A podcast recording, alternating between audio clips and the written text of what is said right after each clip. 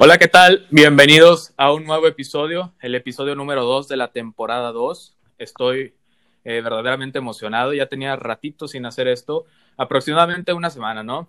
Este, más que nada por, por percances de tiempo y cosas así, pero yo creo que está bien. El ritmo de, de el ritmo de estreno de los episodios va a ser dos, dos episodios por semana, entonces pues aquí eh, qué mejor que tomar esta bitácora eh, en, primer, en primera instancia con mi amiga Carolina. Carolina, ¿qué tal? ¿Cómo te encuentras? Hola Carlos, muy bien, gracias a Dios aquí tratando de pasar la pandemia pues aún firme. ¿Y tú? ¿Cómo has estado? Bien, fíjate que estos últimos días, vaya, este, me he estado haciendo chiquito por el frío porque sí es un frío bastante molesto. No sé, a mí sí me gusta el frío, pero frío con lluvia como que ahí ya no me gusta tanto. Sí, claro, pues es que hay de climas a climas, ¿verdad? Entonces, también está padre nada más cuando pues está frío, pero agradable, no tanta temperatura tan bajo. Sí, de verdad que sí. ¿A ti vaya, la controversia que siempre veo en redes sociales, ¿no? Eh, los que les gusta el frío, los que les gusta el calor. Eh, si tuvieras que elegir un bando, ya, ya sé que todos elegiríamos término medio, ¿no? Ni tan fresco ni tan caluroso, pero eh, tú, ¿cuál elegirías, calor o frío? ¿Y por qué? Claro está. Sí, bueno, pues para ser sincera, si es una decisión difícil, bueno, en mi aspecto, ¿verdad? porque pues como bien sabes me gusta nadar, entonces pues yo mil veces escogería calor porque pues se disfruta más nadar en calor que nadar cuando hace frío, porque una anécdota así rápida es que cuando estaba haciendo frío, ya hace como dos años más o menos, fui a entrenar al polideportivo con mi familia. Entonces, pues ahí nos bañamos, pues en regaderas, ¿verdad? No salí y me enfermé de la garganta horrible. Entonces, prefiero mil veces el calor en ese aspecto. Porque, pues te digo, me gusta, me gusta entrenar natación, me gusta nadar. Te gusta nadar, sí, nadar es una actividad maravillosa. Yo creo que la natación es uno de los deportes más completos que existen. Tipo, sí, los brazos, las piernas, todo el cuerpo, ¿no? Sí, de hecho, es pues algo así parecido como CrossFit, por poner un ejemplo, eh, pero pues obviamente el CrossFit pues es de alto impacto, es decir, eh, tiendes más a lastimar tu cuerpo si no realizas bien ciertas actividades y lo mismo pasa en natación, si no tienes una buena técnica, pero pues es menos, ¿sabes? Sí. Al contrario, te ayuda a tu organismo. Definitivamente, el CrossFit sí es, es bastante agresivo en ese sentido, sobre todo por el, ritmo de ejercicio que es, ¿no? Es, es verdaderamente levantar pesas, correr, hacer esto, y cuando haces eso de un momento a otro, pues de repente tu cuerpo lo resiente y no es como cualquier ejercicio que pasa un día y te duele así más o menos, es un día de CrossFit y sales bien madreado, ¿no? Entonces, que si tú tuvieras que enlistar algunos beneficios de la natación para la gente que, que estuviera interesada en entrar a natación, eh, ¿qué les dirías, no? O sea, pues es que la natación sirve para esto, esto y esto, o es buena para esto y esto y esto.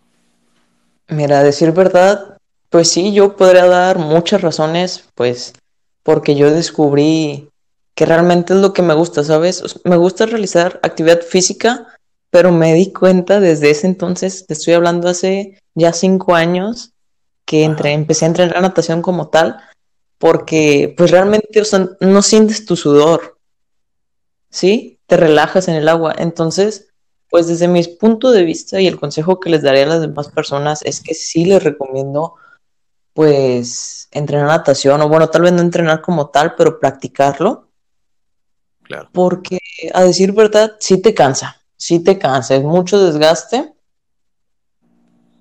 pero a la vez te ayuda en tu postura, es decir, a estar derecho, la respiración, te ayuda demasiado en cuestión de estar relajado, es decir, como a todos en algún punto, en algún momento encontramos como que ciertas cosas para realizar, para distraernos de, pues no sé, de, de problemas del trabajo o situaciones difíciles, ¿verdad? Es decir, no, pues ahorita tú y yo que somos estudiantes de universidad, este, no, pues andamos abrumados y así, Y bueno, yo en mi caso, yo ahorita estaría feliz si fuera a nadar en mis tiempos libres, porque es una forma como de desestresarme, ¿sabes?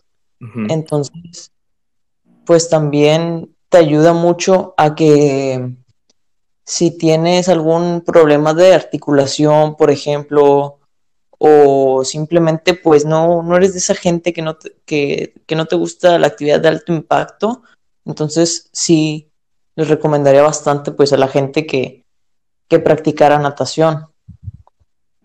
Ya, sí, la verdad eh, tiene muchísimas ventajas. Eh, yo estuve varios años, unos tres años en el, en el UPSET, entrenando natación y la verdad sí, sí me gustaba, ¿no? Como tú dices, no, a uno lo que le gusta es precisamente no sudar y pues ahí en el agua pues te sientes más que relajado. Lo que sí, fíjate, una vez eh, estaba yo nadando, entrenando y me dio un calambre en la pantorrilla. Hijo de su, ¿cómo duelen los calambres debajo del agua? Si de por sí un calambre eh, afuera en el exterior duele como ni te imaginas, pues imagínate uno adentro del agua donde más o menos ahí hay ciertas condiciones físicas que no son iguales a que si estuvieras afuera del agua. Entonces, eh, ¿A qué se deberían esos calambres? ¿A, la falta de calentamiento, la alimentación? Eh, ¿Tú qué más o menos le sabes a, ese tema de, nadar? Mira, a decir verdad, pues bien sabemos que un calambre pues es cuando el músculo está como que tenso, ¿verdad? Así como un conocimiento vulgar, ¿verdad? Como todos lo conocemos. Entonces, se debe más que nada al esfuerzo del músculo. Es decir, que el músculo está cansado o tal vez no está cansado, pero es simplemente que no está muy acostumbrado o no está acostumbrado a, recibir tanto esfuerzo en un, de un instante a otro como lo es en el agua. Por eso es que duelen más los calambres, pues estando en el agua, dentro del agua, que estando pues afuera. Afuera. Sí, yo creo que... Este, sí, dime. Es, es uno de los peores dolores que he sentido. Sí, pero de hecho, pues lo que me mencionabas que si tiene que ver algo la alimentación o estiramiento, realmente sí, porque pues estamos trabajando los músculos, es decir, está en movimiento. Por eso cuando se realiza cualquier actividad física se recomienda calentar antes y después de cada actividad. Aunque pues ya si esto es como rutinario, es decir, que lo practiques día con día, tal vez ya no se deba tanto al calentamiento, sino más bien a que estás sometiendo a tus músculos a un constante esfuerzo y a veces cada vez más o depende de las rutinas que, que estés realizando. en cuanto a la alimentación, por ejemplo, pues la verdad mientras sea variado, nunca nunca hay que limitarnos a comer, a comer las, pues, ciertas comidas porque pues tenga grasa o así, siempre comer de todo. Y bueno, aquí lo que te ayuda mucho tú bien lo sabes, es comer plátano por eh, alta cantidad de, de potasio. Exacto, entonces esto ayuda a nuestros músculos a pues evitar a evitar que te den calambres. Digo, no es algo que esté garantizado, es decir, voy a comer un plátano cada día porque pues entreno natación, por ejemplo, en este caso los calambres abajo del agua que duelen demasiado, no te garantiza que no te van a dar, te lo digo por experiencia propia, porque un tiempo sí estuve comiendo, pues plátanos, digo, no seguido, pero sí reducir eso y créeme que no. El chiste pues es que tu músculo se acostumbre y hacer bien las cosas, tranquilamente. Tranquilamente, sí. Ese es el error, yo creo, de muchas personas que van empezando en cualquier deporte, ¿no? Querer eh, rápidamente ser los mejores o echarle muchas ganas, cuando realmente, pues, eh, eh, todas las personas eh, relacionadas al entorno de las ciencias de la salud, pues sabemos que no es así. Y yo creo que se debería concientizar a las personas acerca de esto, ¿eh? O sea, no, no, sí está bien que estés motivado y que des lo mejor de ti, pero si vas empezando tienes que ponerte un límite y irlo superando cada día, porque al final, eh, si yo voy bien motivado, como ahorita acabo de regresar al gimnasio hace una semana y, o sea, yo ya tenía ya tiempo sin ir, casi un año, entonces ya cuando me eh, empecé, pues yo, yo acostumbraba mucho a ir al gimnasio en, los tiempos en los que iba. Entonces, pues dije, no, pues sí, vamos a darle. Así, y quise hacer los ejercicios que hacía antes y me salió el tiro por la culata porque mi cuerpo ya había perdido esa, esa costumbre, esa capacidad de poder. Ah, la rutina, exactamente. Sin embargo, sí que hay algo que se llama eh, memoria muscular lo vemos muy reflejado en los fisiculturistas que de repente pierden la forma y suben un video a YouTube que dice, mi cambio físico en una semana. Y en una semana ya están en buena forma relativamente otra vez. Y la gente, wow, este, y se impresiona y intentan hacer lo mismo y resulta que no es igual para ellos porque no han llevado tantos y tantos años entrenando el culturismo y pues no pueden retomar la forma en tan poco tiempo y esto se debe a la, a la memoria muscular. Entonces, eh, sí es importante eh, tener bien claro que desde el principio no puedes eh, someter a tu cuerpo a más de lo que puede hacer. Sí, claro, y es como todo, lleva un proceso. Es como un ejemplo, una frase que por ahí leí hace ya tiempo, que una madre para tener, bueno, en este caso un hijo, o bueno, dos, depende del caso, ¿verdad? Tarda nueve meses. No vas a poner a nueve mamás para que haga un bebé en un mes. O sea, todo requiere de un proceso, ¿me explico?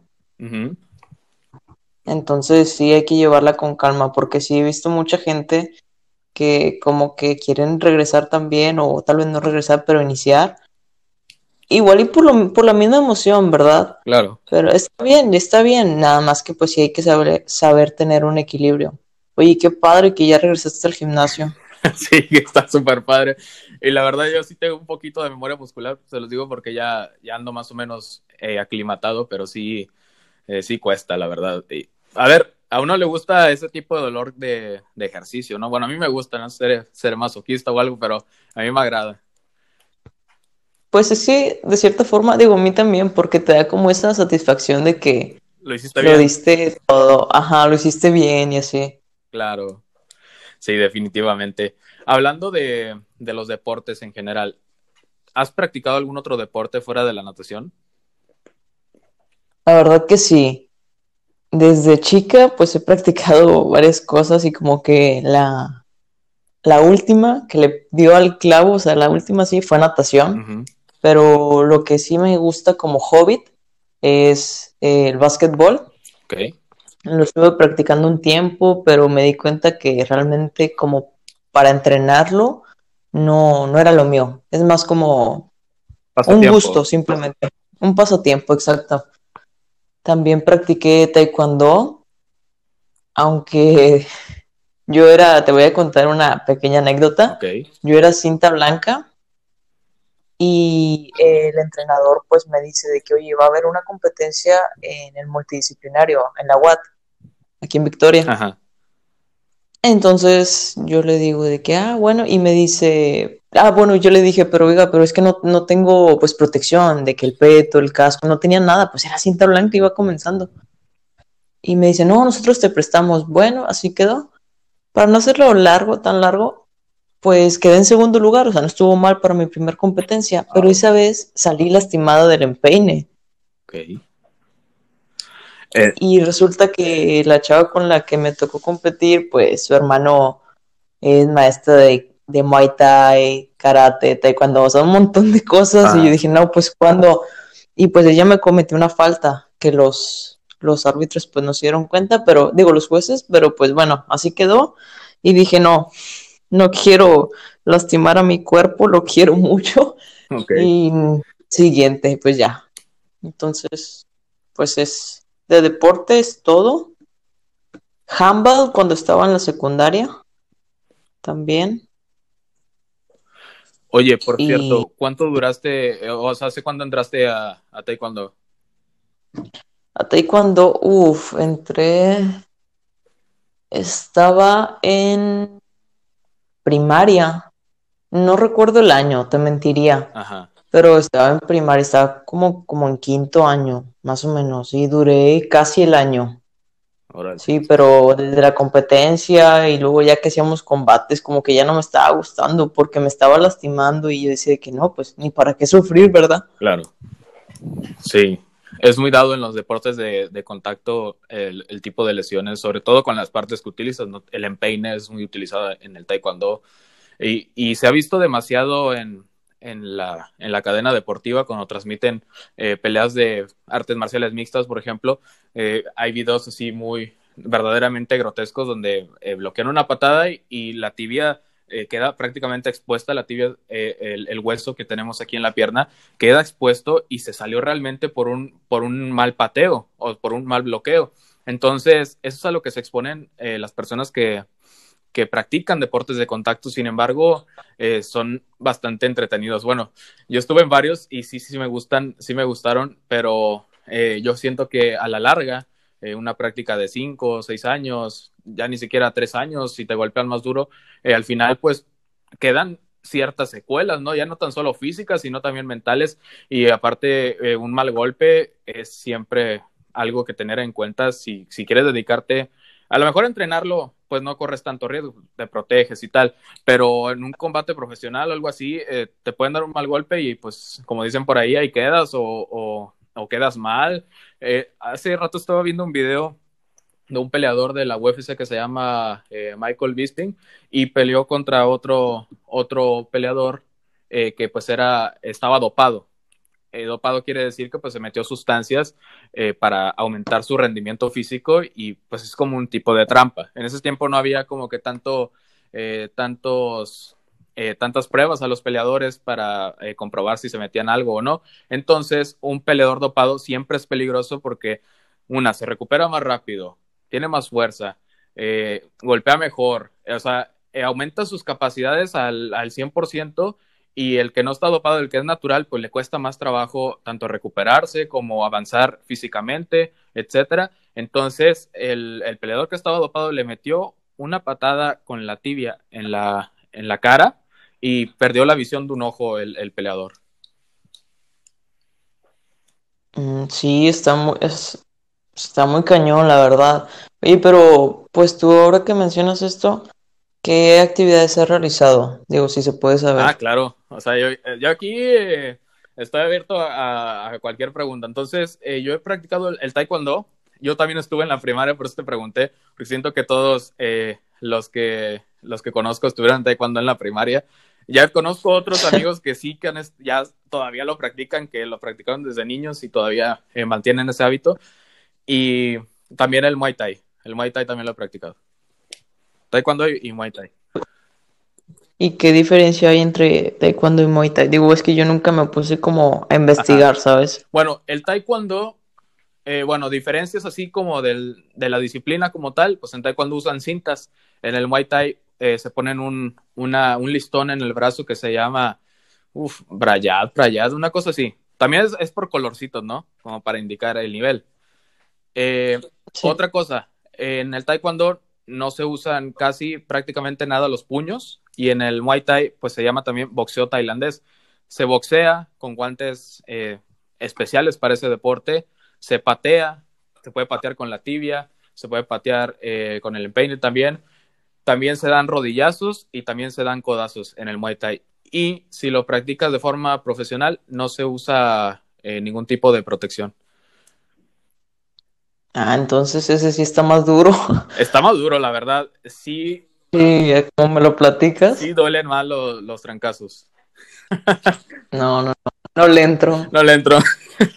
Obviamente cuando estás entrenando, bueno, ¿no? sí, te ponen protección, ¿verdad? Pero es, sí es, es, así porque tienes que ver si te va a golpear con los puños, si te va a dar una patada, si, o sea, qué va a hacer, no te va a dar un codazo, un rodillazo. Entonces es un, es un deporte bastante maleable, es bastante eh, versátil en el sentido de que puedes intentar varias cosas, pero sí es algo un poco más, yo digo, arriesgado.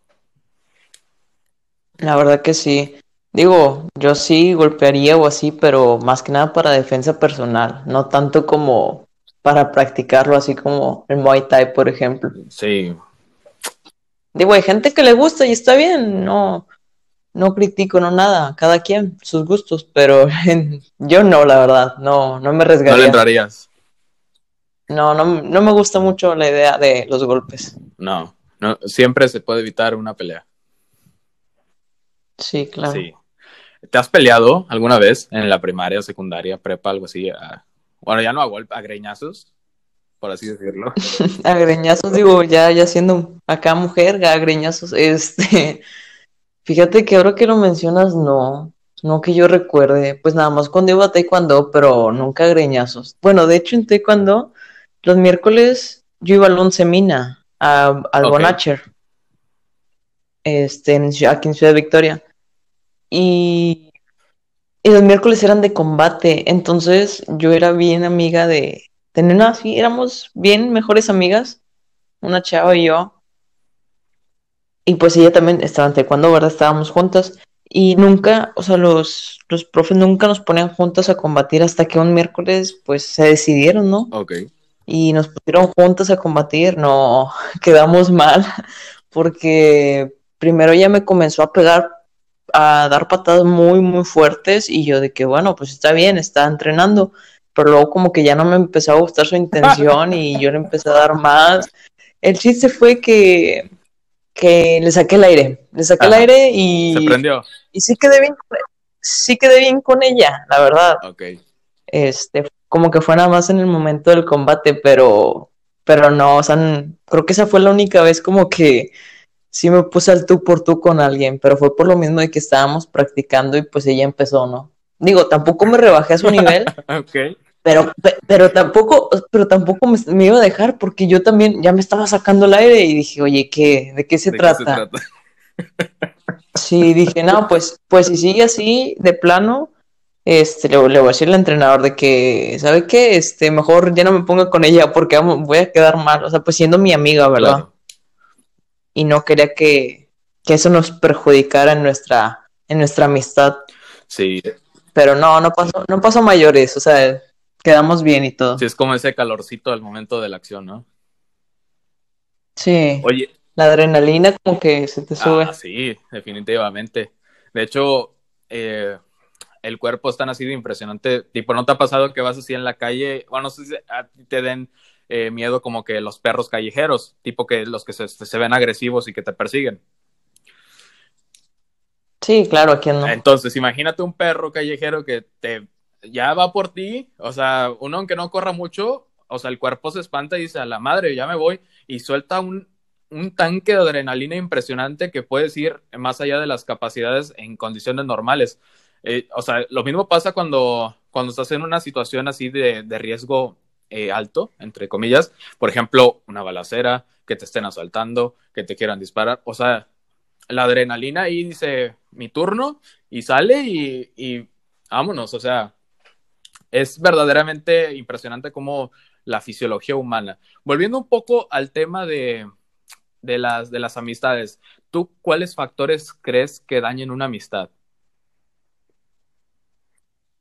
Pues que no sean leales o fieles a, pues en este caso, a lo que les cuentas, es decir, ves como que esa persona tenía una doble cara, ¿sabes? Eh, siento que es de lo principal, de lo que puede arruinar una amistad. O muchas veces, bueno, es que para considerar a alguien, bueno, desde mi punto de vista, ¿verdad? Y a lo poco o mucho que he vivido, se requiere de, de, que realmente haya confianza, de que te sientas cómodo con esa persona. Digo, no es como que vayas a tener una relación en cuestión de, de andar con esa persona, pero es una amistad. Entonces, pues no vas a tener un amigo con el cual te sientas incómodo, ¿verdad? Entonces tiene que haber como que esa comunicación, esa lealtad, algo parecido como si tuvieras una relación, ¿verdad? Pero pues no va por ese camino. O sea, hay que también, hay que saber distinguir, obviamente. ¿Te ha pasado... Y aclarar las cosas. ¿Te ha pasado que te han sido desleal en una amistad?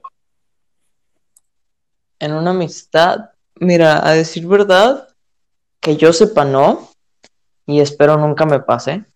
Yo te voy a ser sincera, conozco muchas personas, como todos, ¿verdad? Bueno, yo, tú bien sabes que, que yo soy muy comunicativa, me gusta conocer gente, me gusta conocer cosas, soy de mente abierta. Entonces, a decir verdad, si cuento mis amistades son muy pocas y dudo mucho que, alguna de ellas me vaya a hacer eso. Digo, no puedo afirmar que no vaya a pasar, porque nada es seguro.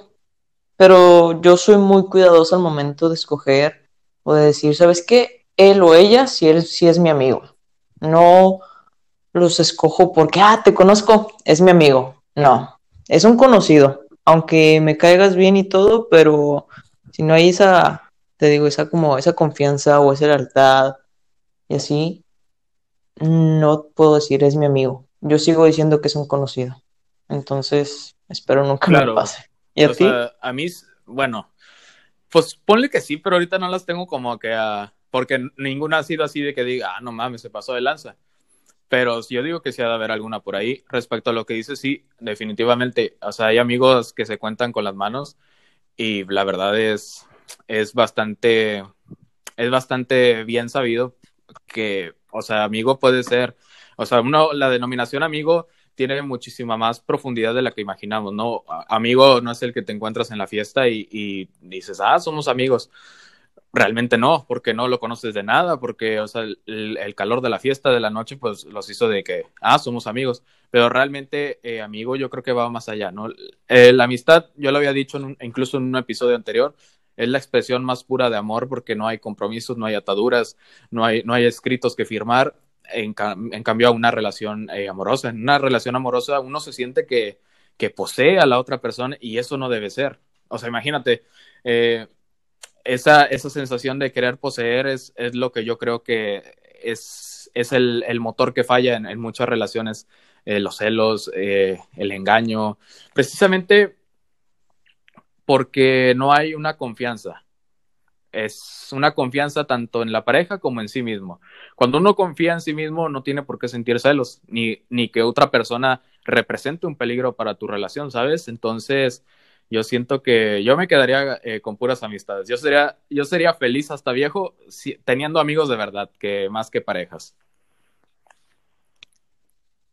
Sí, pues a decir verdad, es, pues estás en lo correcto, digo, opino lo mismo en ese aspecto, aunque pues es bien sabido que a todos en algún momento nos gustaría como que pasar nuestra vida con alguien, tal vez no una relación, pero como que sí decir de que, ay, tengo a alguien que me espera en casa, por ejemplo, aunque sea un perro, algún gato, no sé, o algo así. Entonces pasa lo mismo entre personas, de que hay mucha gente, yo he escuchado mucho eso de que dicen, no, pues yo sería feliz aunque no tenga alguna relación y está bien, es su forma de vivir, no la critico. Pero muy en el fondo, y bien sabemos, que, que uno siempre quiere ser amado pues por sus seres queridos. Entonces también por eso pues la gente tiene sus relaciones, se casan y todo ese tipo de cosas porque se sienten bien y quieren ser amados, ¿verdad?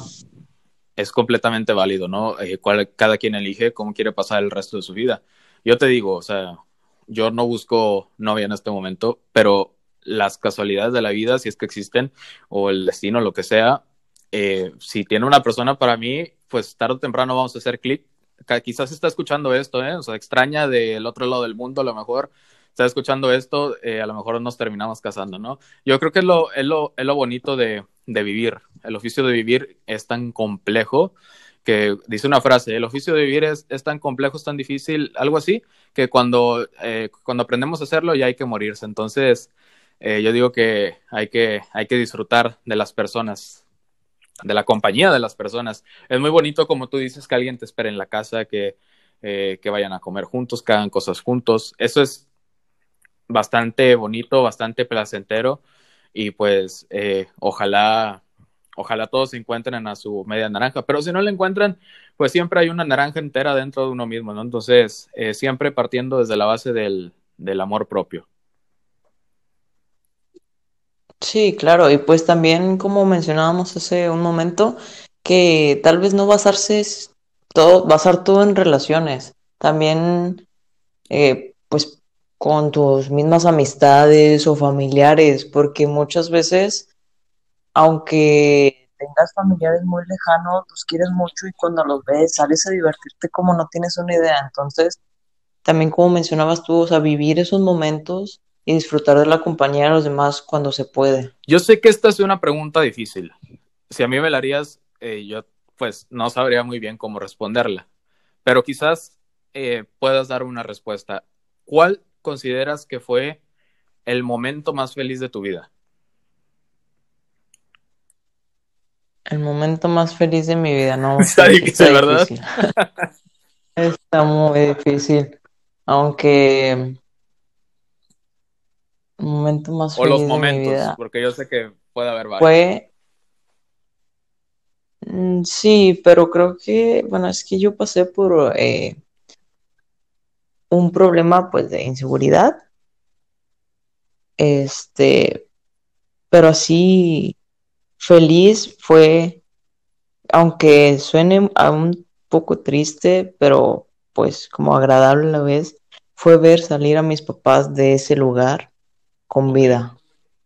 Fue, fue como que gracias Dios. O sea, me, aunque fue una situación, te digo, pues nada agradable, pero fue un momento feliz de, tengo mis papás, o sea, aunque te digo que como que no se ve mucha coherencia por la situación que ocurrió, pero fue mi momento de, gracias Dios, no, estaba contentísima de que no, hombre, no. Entonces desde ese momento, de por sí yo ya valoraba los pequeños detalles, la vida y todo agradecida, pero desde ese momento fue como que la, la empecé a valorar mucho más. Entonces mi momento feliz fue ver salir a mis papás con vida.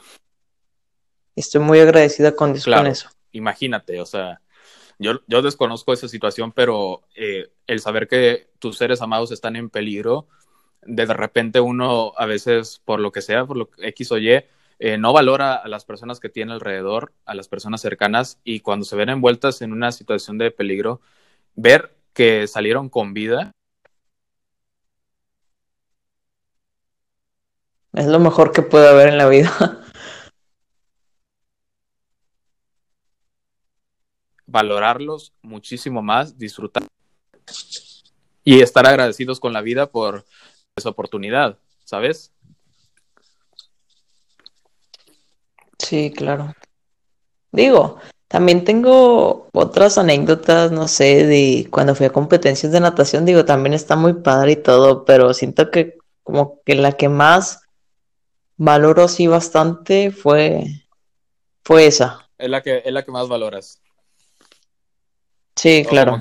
O, sea, imagínate la, satisfacción que sentiste cuando los viste salir de ahí con vida.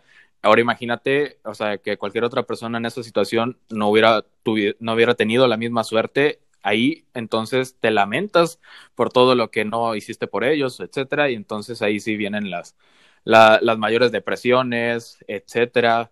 Eh, respecto a ese sentido, en ese sentido, ¿has tenido eh, episodios, a lo, no, a lo mejor eh, no clínicos, pero sí de, depresión o de ansiedad, que tú digas, ah, esa madre, o sea, esa, esa vez, esa época o, esas semanas, sí estuve muy bajoneada.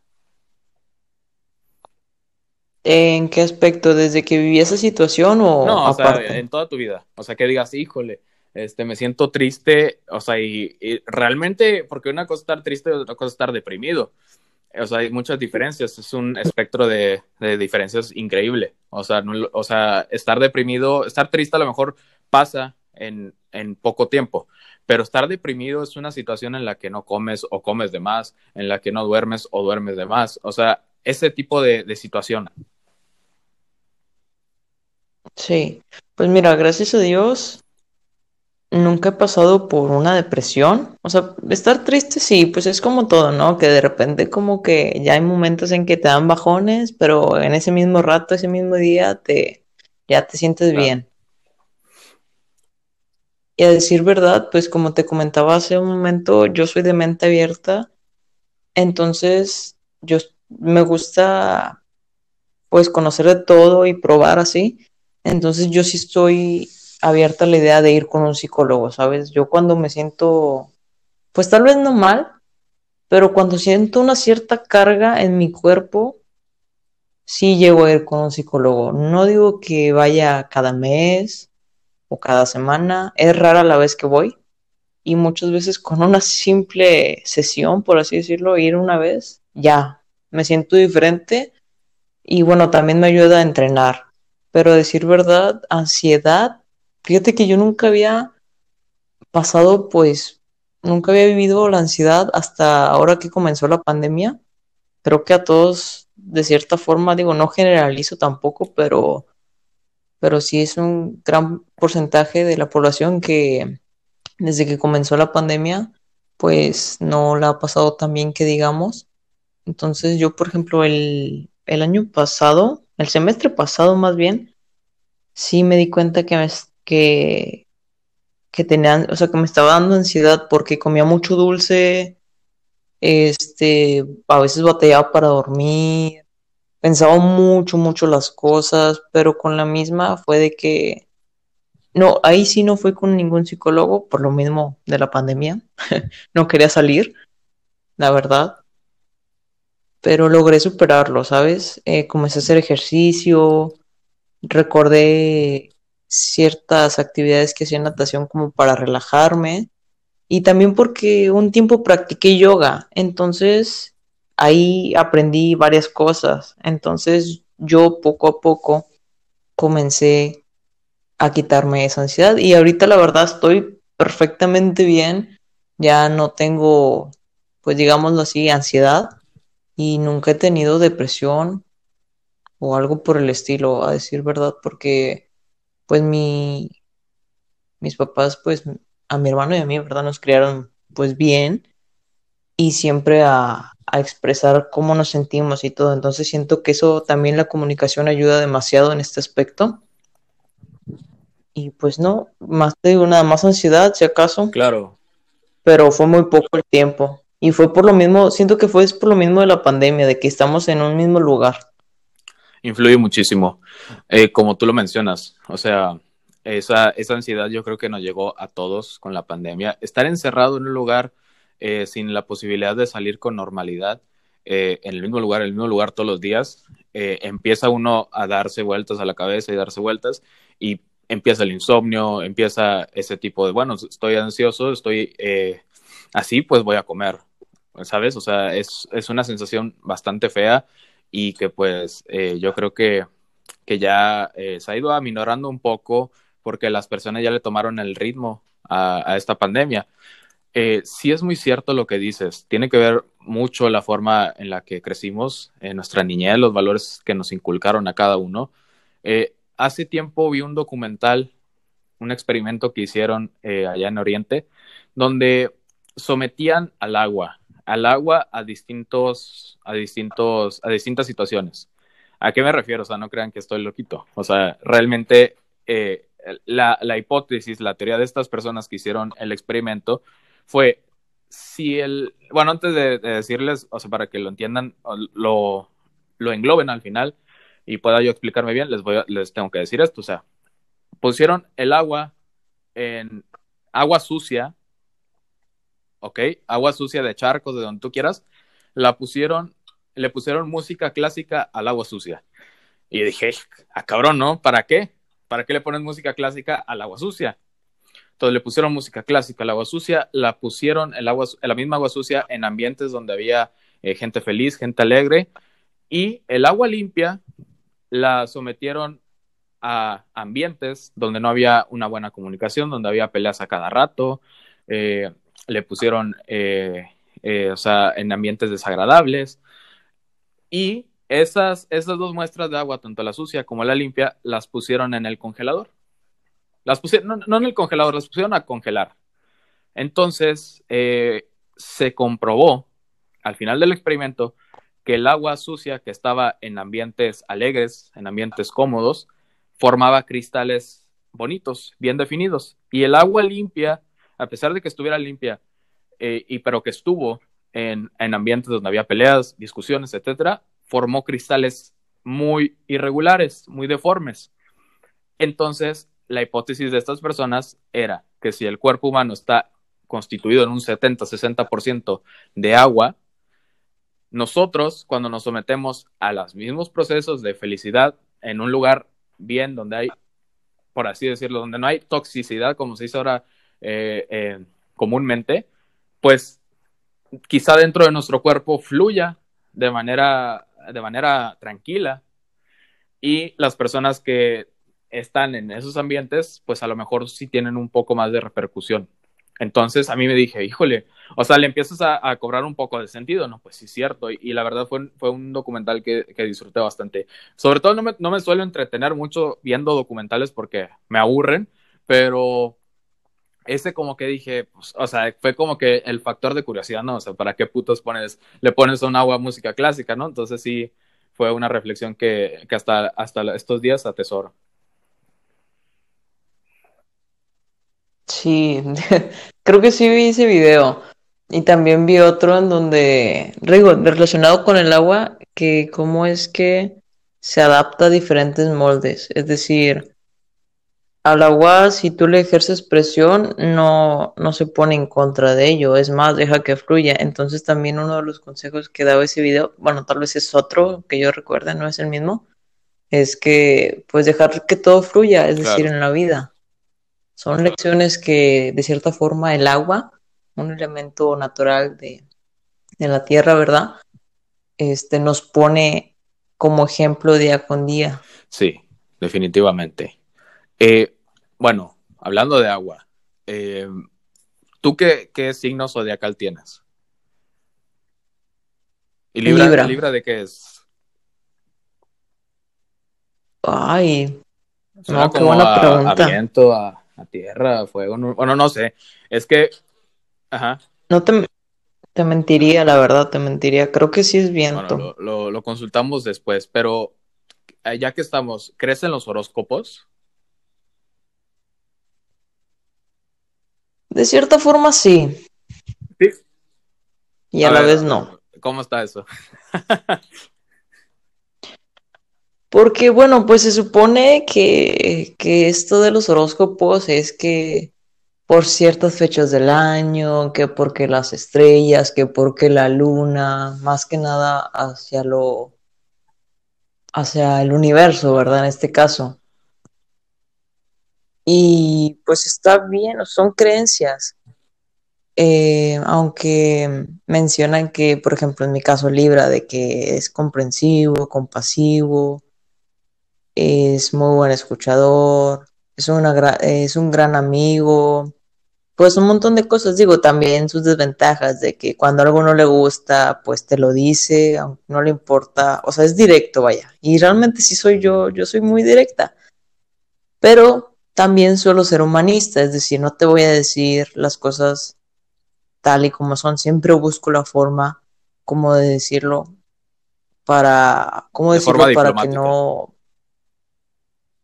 Claro, porque pues entiendo, todos somos humanos, todos sentimos, todos tenemos emociones, todo eso, entonces tampoco, tampoco es el caso. ¿Por qué te digo que a la vez sí y a la vez no? A la vez sí, porque yo he corroborado lo que dicen los signos con, la, con las actitudes o la personalidad de esas personas. Me incluyo. Pero a la vez no, porque como mencionaba hace un momento, o sea, depende mucho cómo fuimos criados, y hablo desde pequeños, hablo desde pequeños, y pues con base vamos creciendo también, digo, porque la gente va cambiando, ¿verdad? En todos los aspectos, quieras o no. Entonces, ya viéndolo desde ese lado, yo puedo, yo Libra, yo que soy Libra, puedo ser muy buena persona, como lo dice en mi horóscopo, y a la vez directa, pero si yo quiero, o sea, personalmente puedo ser lo contrario a lo que dice mi horóscopo. Entonces, de cierta forma, es un sí y un no. Sí. ¿Me explico? Perfectamente. Eh, a ver, los horóscopos se han puesto muy de moda últimamente. Hay una página de Instagram que, bueno, se llama, eh, tiene un nombre raro. O sea, yo siento que eh, todos hemos como que la curiosidad de revisar qué dice nuestro horóscopo. Yo, en lo personal, soy un signo de agua, soy, soy Pisces, y pues hay una que otra cosa que digo, pues sí, sí, sí es, sí coincide y hay otras que digo que no, o sea, por eso también estoy como que lo pongo en tela de juicio, ¿no? Pero como tú dices, todos son, todos son creencias y realmente esas páginas ponen, ¿no? Pues eh, Pisces y, y, pone cómo te va a ir en, en los próximos días y la chingada. Y ya cuando lo checas dices, ah, sí, que te son que te son infiel en una relación y una relación tienes. Híjole, si tienes una relación con la puta, pues no me quiere ni mi gato, güey. No sé una relación. o sea, sí, eh, yo sí creo en... Ajá. Es lo que te digo, así. Yo sí creo en, ¿Y luego? ¿Y luego? las estrellas y la, o sea, sí creo que eh, las constelaciones y todo ese, y que cuando nacimos el sol estaba en tal o cual posición, eso sí lo creo, pero eh, de ahí a que se le quiera dar un uso más así como no sé, eh, de predecir el futuro, no tanto, pero sí creo que las personas que nacen en tal o cual fecha y que tienen un horóscopo, a lo mejor, eh, como tú lo dices, puedo ser yo completamente lo contrario a lo que se estipula en, en mi signo, pero sí que a lo mejor yo creo que hay una tendencia a ser así, pero las circunstancias de la vida pues te van forjando otro carácter distinto. Sí, claro, pues es como, es, opino lo mismo, la verdad. A decir, a decir la verdad, este, pues todos en algún momento cambiamos, entonces, eh, siento que también más que nada, sí, pues son creencias, pero también, pues ahorita por lo de la pandemia, como que la gente, o sea, tú bien lo mencionaste, que, que ahora últimamente los he estado checando y pues está bien, de cierta forma, también es una forma como de distraernos. Sí, pero siempre no, no, no se lo tomen en serio, la verdad. O sea, si dice ahí que tu pareja te va a ser infiel. Ah, sí, se respeta, se respeta. Eh, se, respeta completamente, pero yo sí les pudiera dar un consejo, o sea, eh, no se tomen muy, muy, muy, muy en serio lo que diga el horóscopo. O sea, es, ¿quién te dice que esas personas de dónde lo sacan o cómo se lo inventan? O sea, no, o sea, eh, tú tratas siempre de, ustedes traten de forjar siempre su, su propio camino. Tomar sus propias decisiones. claro. Sí, porque muchas veces, digo, pues es como todo, no tenemos la respuesta a todas las situaciones o a todos los pensamientos o a todas las acciones que realizamos, pero pues sí traten de ser, pues ustedes mismos. Y claro, bueno, aplicar los valores y todos los conocimientos que tenemos, pues para que este mundo sea mejor, porque creo que ya hay demasiadas personas este, que lo hacen, que perturban, entonces traten de no ser así. Bueno, y si son, pues no pasa nada, son ustedes, solo disfruten de la vida. Hablando de decisiones, ¿cuál consideras tú que ha sido tu peor decisión? Mi peor decisión, bueno, yo siento que no fue tanto una decisión, pero fue dejar de nadar. Bueno, sí fue una, dentro de lo que cabe, sí fue una decisión. Fue cuando entré a la universidad, porque de cierta forma ese cambio de bachillerato a nivel superior es, muy drástico, a decir verdad. Ese momento de adaptarse en un principio, sí, bueno, en lo personal, no sé si a todos, pero en lo personal sí me pegó.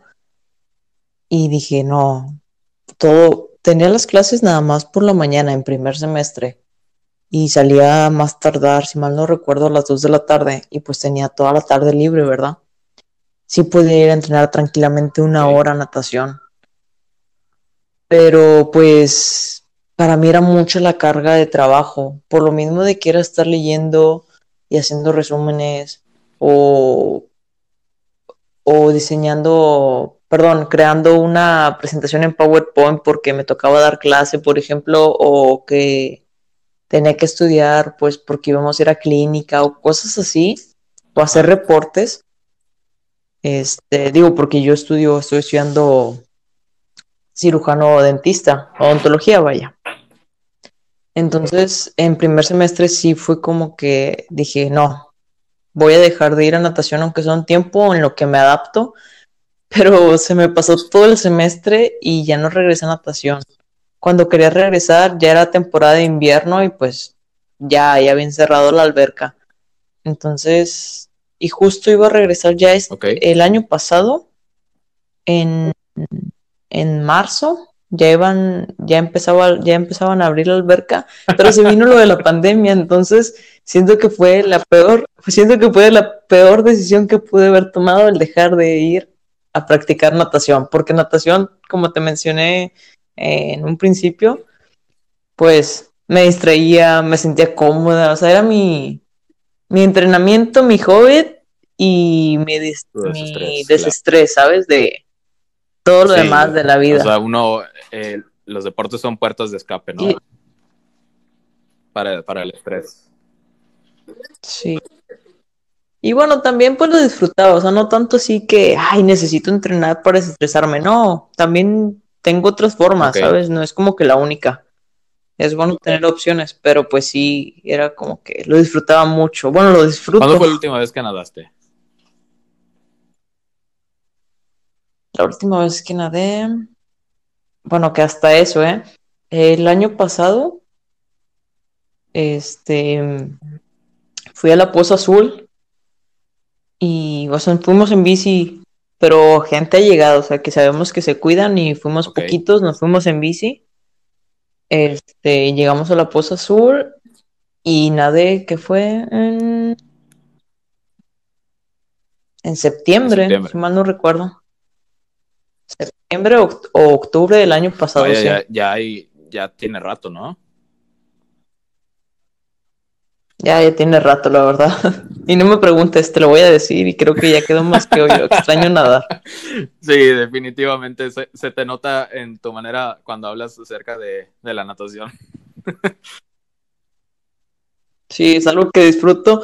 Es algo que disfruto bastante y a decir verdad, este, me gusta nadar en aguas abiertas o en una piscina, no importa.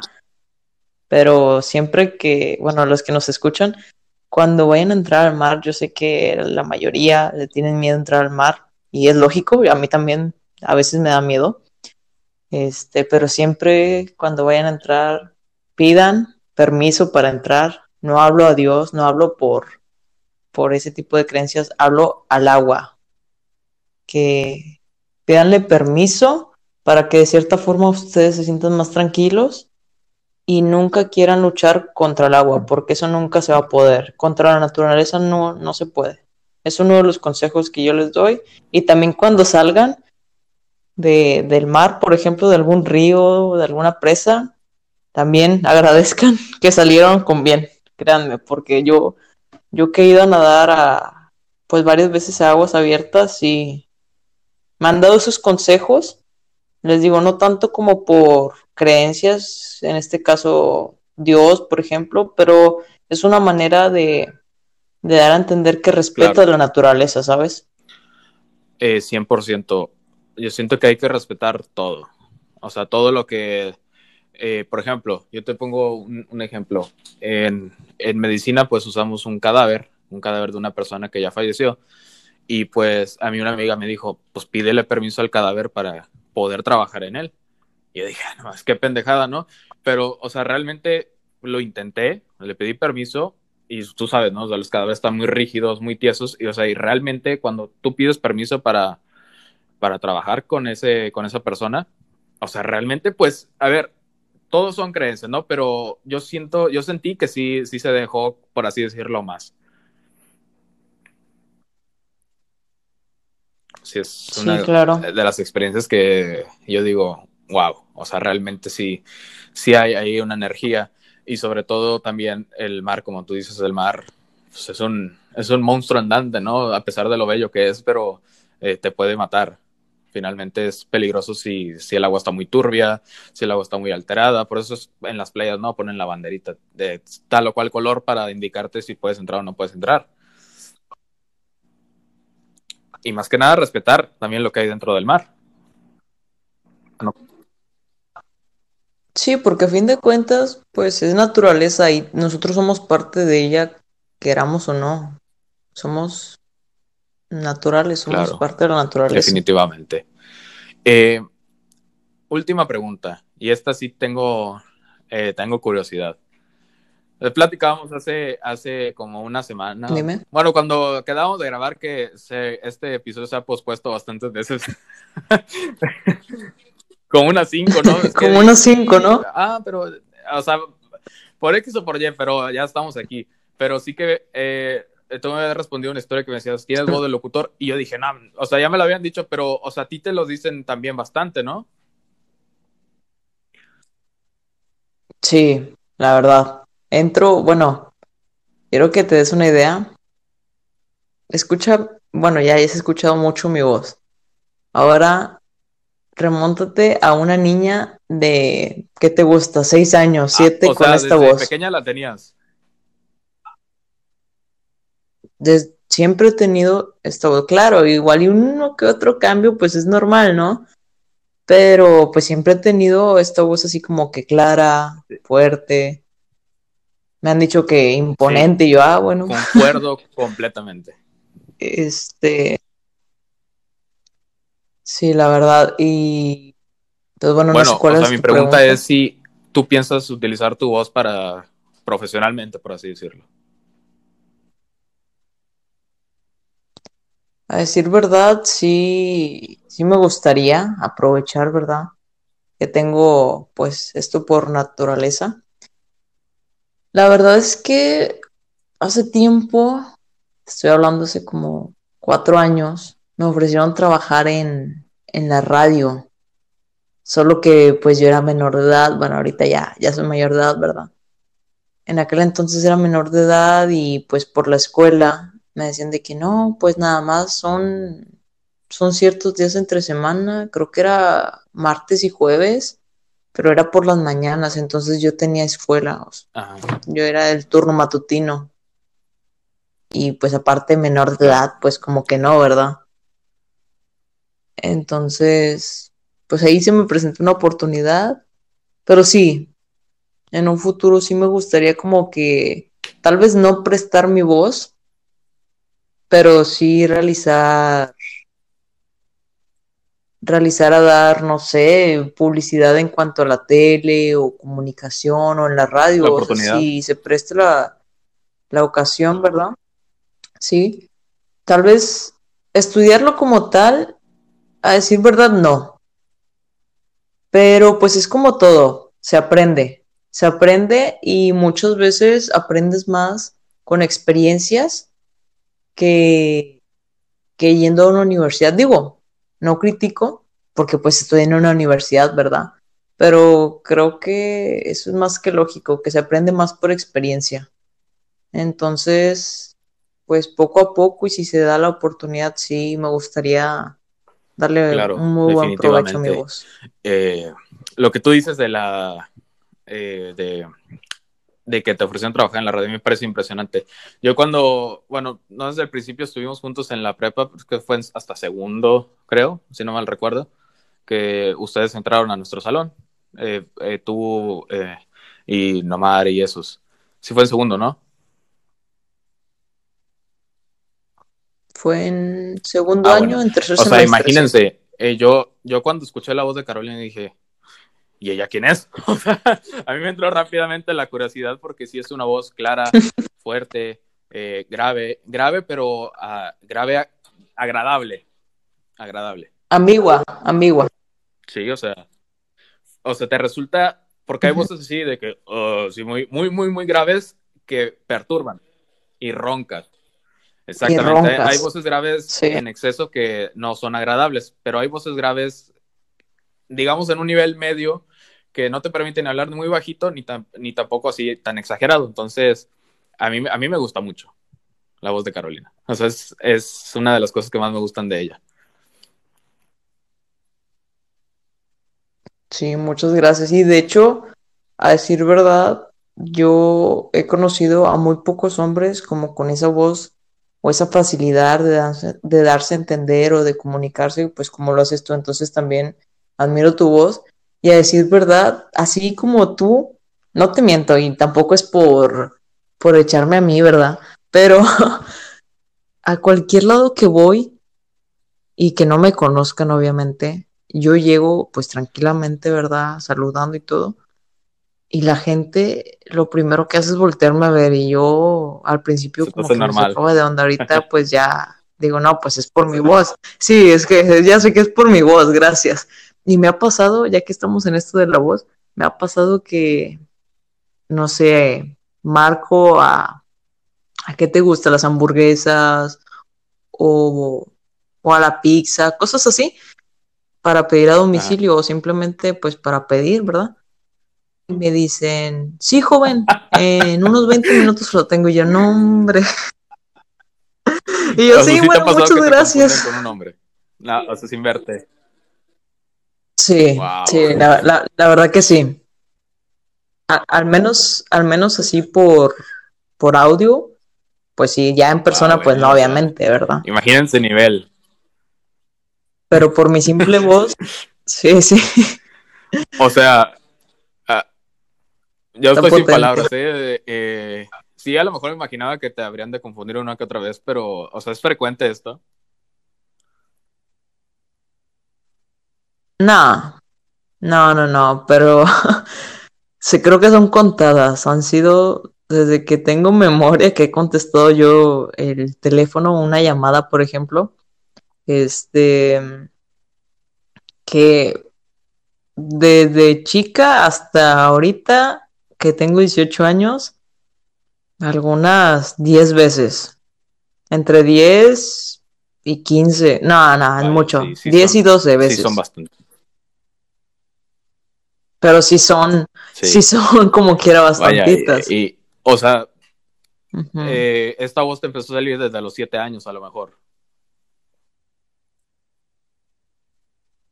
Ah, bueno, sí, eso sí te fallaría, pero pues desde que tengo memoria siempre he tenido como que la voz, pues con este tono, es decir, fuerte o bueno, grave o ambigua, como le guste, como guste decirlo, pero siempre he tenido como esa claridad de es una herramienta muy útil que se utiliza en casi todos los trabajos, ¿no? Eh, la, voz. Y, o sea, a mí si me lo preguntas, yo sí algún día eh, mejorando un poco más y así, pues sí me gustaría a lo mejor, como tú lo dices, ¿no? Comerciales y tal. Yo he visto mucha gente en YouTube, o sea, que dice, yo soy la voz de Telcel y hacen la voz de Telcel y dicen, ah, la madre es la voz de Telcel, la voz que me me habla para cobrarme, güey. o sea, sí, sí, o sea, el saldo de en comerciales, en, en bastantes cosas y uno lo ve así como que, ah, pues nada más es hablar y ya, o sea, es un factor de cosas, eh, o sea, tiene su chiste como todo. Bueno, pues eh, mis oyentes han de estar más que complacidos de, escuchar este podcast y pues te agradezco muchísimo. Ya por fin, después de, tantas tormentas de, largas, eh, pudimos hacer este, este podcast y pues nada, agradecerte eh, por tu compañía y, y, por tu tiempo en esta, en esta charla tan agradable. No, hombre, no hay de qué, y con mucho gusto. Este, gracias a ti por la invitación y aquí hablamos cualquier cosa. Pues de momento no, solo espero que todos se encuentren con bien y más por esta situación de la pandemia. Este, pues les mando un saludo, ¿verdad? Aunque no conozca a todos, pero pues aquí andamos. Por cualquier cosa que se les ofrezca, eh, se pueden comunicar ahí con Carlos y, si quieren grabar un podcast o echarse una platicadita, pues nos avisan. Y a ver, ya ver cuándo se arma después de casi un mes de, ponernos de acuerdo, pero se arma. Aquí estamos abiertos a cualquier posibilidad. Eh, o sea, realmente el podcast se llama Dos Amigos, un chingo de historias, pero podemos ser más, ¿eh? sin problema. Yo siento que mientras más, mejor. Sí, claro, nada más, nada más mientras no sea como las clases ah, en línea de que todos quieren hablar al mismo tiempo. Pidan permiso. o sea, pidan permiso, por favor. Levanten la manita. Es lo que se da sí, sí, sí. bastante gente, pero eh, yo siento que las pláticas más emocionantes, o sea, siempre uno quiere hablar, ¿no? O sea, porque hay eh, cuando la plática está buena, ¿no?